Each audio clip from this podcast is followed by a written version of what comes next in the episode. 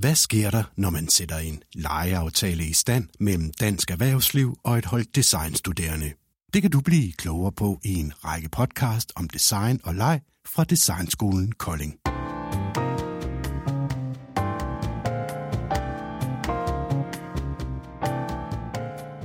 Skolen bad en række erhvervsvirksomheder komme med en udfordring til de studerende, der fik 10 dage til at sætte leg i centrum for at løse opgaven. I dette podcast kan du komme med ved det grønne bord, når de studerende pitcher deres idé og får feedback.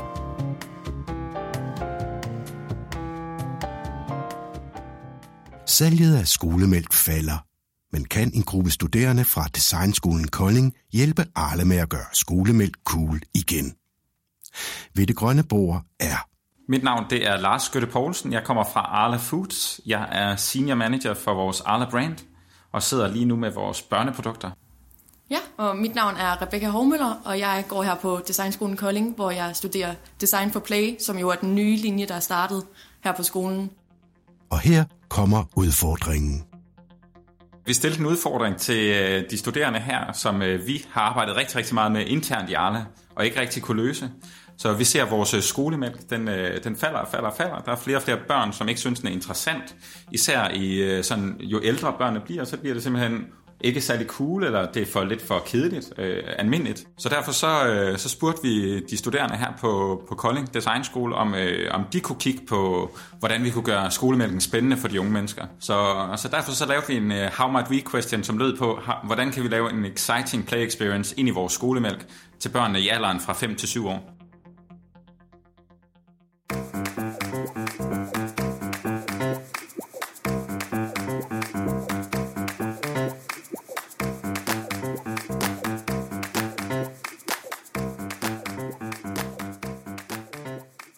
Det var en mega fed opgave, fordi det handlede vildt meget om, hvordan vi kan gøre, at børn synes, at det er fedt igen at få mælk, og hvordan den her oplevelse af, fordi jeg husker med, at man kom hen, og man hentede det til sine klassekammerater, og der var sådan en følelse af at give noget, og hvordan kan vi gøre, at det kan komme videre og kan ligesom skabe en form for community.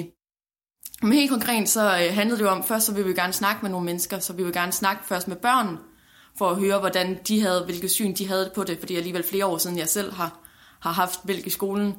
Og så at snakke med forældre for at høre, hvad for nogle synspunkter de havde på de her ting. Så vi gik rundt først på skolen her på Designskolen og snakkede med forældre, og så bagefter så tog vi ud på en international skole, som ligger i Billund, for at snakke med børnene derude, og for at vise dem den her mælkekarton og prøve at se, hvad de vil med det.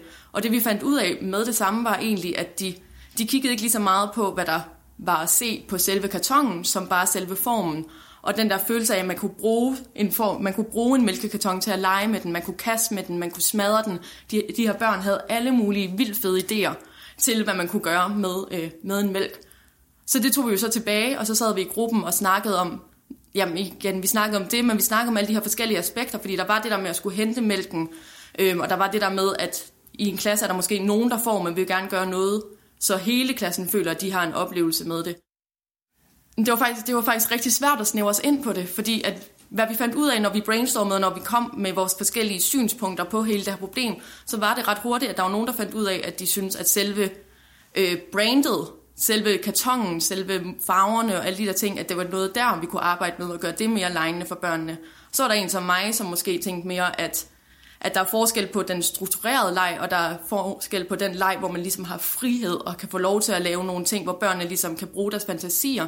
Så det skulle ikke være noget fast på den måde, som der var på de her kartonger. Og så lige pludselig, og det var noget, jeg slet ikke havde tænkt over, men så var der jo nogle andre, der kom ind og var sådan, men hvad med hele den her oplevelse af at hente, som jeg synes var virkelig fed, men hvad med, at vi kunne ændre den og gøre den mere legende?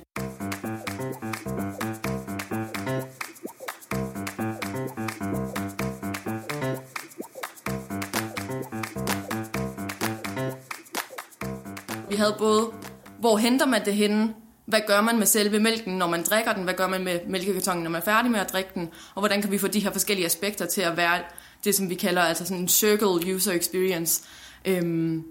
Så det vi endte ud med, var, at den her maskine skal være, at man både, at børnene kan komme hen, de får det her lille kort, de kan komme hen, de henter deres mælk, biber det her kort op, der er nogle sjove lyde, maskinen er spændende og legende i sig selv, der kommer en masse opmærksomhed til det.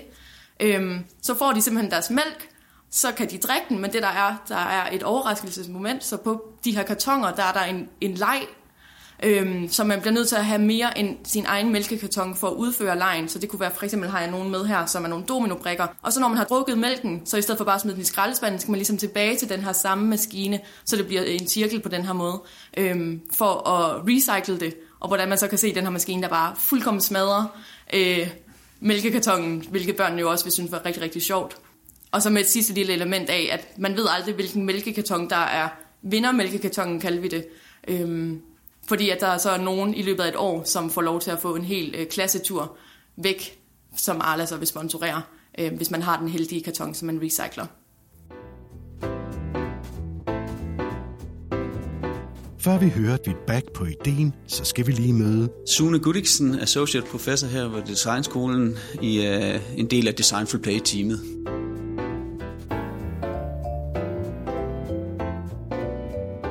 Fælles for grupperne af designstuderende er, at de er sammensat på tværs af forskellige nationaliteter. Og det er en styrke, når der skal tænkes ud af boksen. Det betyder, at man får mange flere vinkler på det. Altså lige pludselig så bliver man klar over, hvad der er indforstået for en kultur, og så man tænker, at det er måske også noget af det samme for en anden kultur, og så er det faktisk overhovedet slet ikke. Og det betyder især noget for virksomheder, når de skal tænke mere globalt og tænke på nye markeder. Så er de simpelthen nødt til at have en forståelse for den kultur, der er i det enkelte land, geografiske område, eller der de henvender sig til. Og det er noget af det særlige ved den internationale del, vi har her ved Designskolen, at de studerende her kommer med de her meget forskellige, både professionelle baggrunde, men også tværkulturelle baggrunde. Fordi de er i stand til at bringe noget nyt ind her, og ligesom sige også til de både store og små virksomheder her, hvad for nogle kulturelle aspekter er faktisk vigtige at tænke med ind her, hvis det nu er det her land, I henvender jer til, og det her marked. Og nu skal vi høre Lars Gøtte Poulsens dom. Det allerførste, som de viste os, det var, mælk og skole, det er noget, som vi siger, de skal. Hvordan kan vi få det til at være noget, som børnene rent faktisk vil? Og bare den tankegang ændrer fuldstændig, hvordan vi skal anskue det.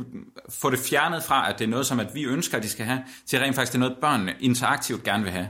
Og det synes jeg, der allerede har du kommet rigtig, rigtig langt i hele din play, fordi der har du ligesom lavet the ticket, der har du ligesom fået dem med ind, og det der, okay, nu har vi rent faktisk en bane, vi kan snakke på, og det der, jeg synes, at vi får skabt noget godt. Fordi vi også snakker om, hvad så kernen i ideen? Det er sådan lidt det hele systemet, ikke? Fordi det der med, at de tager ownership, det der med, at de får noget nyt hver eneste gang, og det der med, at de også har noget sjovt i rent faktisk at lære noget. Fordi at vi snakker også om, hvorfor recyclability? Fordi at et barn er lige så sjovt bare at smide den i skraldespanden. Det er det, hvis ikke at der sker noget, når de smider den i en dedikeret recycling-system. Men hvis du begynder så at sige, at den laver en lyd, og så samtidig viser, at plastikket skal altså herover, fordi det begynder altså at blive brugt til noget, papiret skal herover, så er det også noget, de tager med sig videre, så er der også noget CSR-perspektiv i det. Fordi at børn, de tænker ikke så meget på den store verden, og hvordan vi skal gøre den bedre, men noget læring i, hvordan man rent faktisk opfører sig som en person. Så det synes vi i hvert fald, der er nogle super, super spændende tiltag at tage med ind i sådan en proces her. Ja, jeg tror også, en af vores mål og en af vores drømme med projektet var også det der med, at få de andre børn, som ikke får mælken, få dem til at få den her følelse af, at gud, den vil jeg vildt gerne have. Og det gjorde vi jo ved de her forskellige elementer, ved at der lige pludselig kommer til at være den her maskine, som kan stå i kantinen, hvor børnene vil flokkes omkring og høre de her lyde, vil gøre, at de andre børn er sådan, det kunne være mega fedt at have det her kort selv, hvor der står ens navn på, og man føler, at det er en selv, som nemlig køber den. Så man kan nærmest få en lille klub, en lille mælkeklub der, så andre børn vil komme ind til det. Men også især det der med, at mælkekartongerne, du kan ikke bare have én mælkekarton og lege med den. Vi vil også gerne have det der med, at du får en mælkekarton, du bliver nødt til at møde andre, måske børn du kender, måske nogen du ikke kender, fordi så kan I mødes ude i skolegården, så kan I lege med det, men i stedet for så bare at smide det væk, når I er færdige, så skal man så tilbage til maskinen for at recycle det og have det sjove ud af det sidste der. Så det er synligt for alle. Ved at du laver den her klub, og ved du faktisk har en eller anden form for registrering, så vil du også gøre tingene lidt unikke. Så for eksempel når det er, at mælkekartongerne så skal bruges til en eller anden form for lejr, så ved maskinen også godt, at den ikke skal spytte 8 af de samme ud, men den skal måske spytte 8 forskellige ud, fordi de ved, at de her personer, de går i samme klasse. Så derfor så laver den rent faktisk spil måske til dem, som du får lidt noget intelligens, og så får det mixet på tværs af klasserne. Og jeg synes, det er jo noget intelligens, som børn overhovedet ikke skal være en del af. De skal bare have nydelsen i, at der er noget sjovt, som der kommer til dem, og tilfældigvis så er de alle sammen forskellige. Men det var da bare fedt.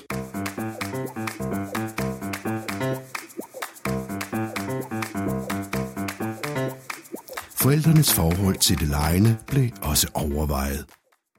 Jeg tror egentlig faktisk, at forældre gerne vil have, at børn bare har det sjovt.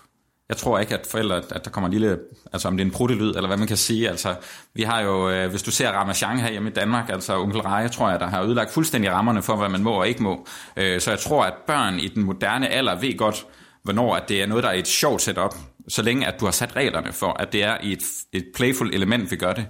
Og så er der, hvornår er det, vi rent faktisk er serious.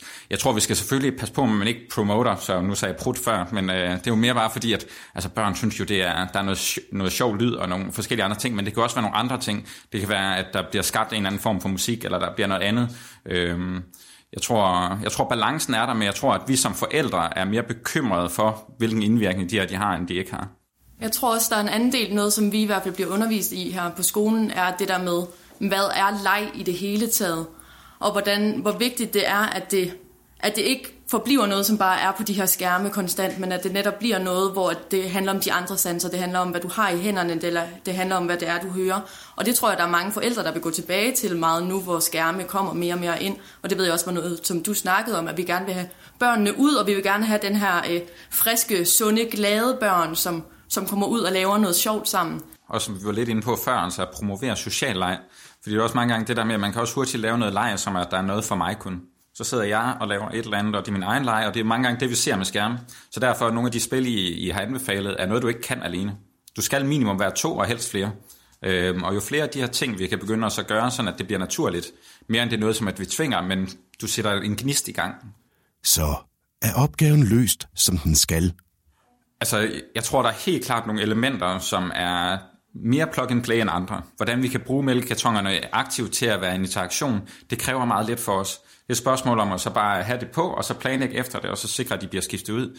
Hvorimod at have den her maskine, den kræver noget mere at få sat op og hele systemet. Og investeringsmæssigt på, hvor mange skoler skal man så have det, og hvad koster sådan en maskine, der kan vi hurtigt komme ud i en masse kompleksiteter for at få det sat op. Så lige nu her, der ser jeg nogle forskellige steps. Ideen er, at vi på et eller andet tidspunkt får ramt full circle. Allerede så arbejder vi jo meget med recycling på lån og få det registreret på andre måder. Så hvordan kan vi kombinere nogle af de initiativer ind i det?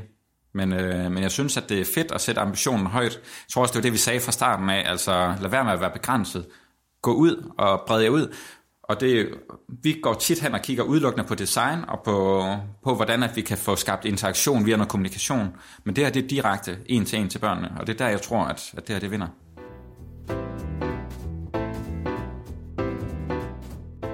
Arla, kan man sige, de har med mange af deres produkter jo allerede et fokus på børn og familier. Og på den måde, så har leg måske altid spillet lidt en rolle for Arla der. Men uden at det har været noget, der havde været eksplicit sådan for alvor brugt løbende.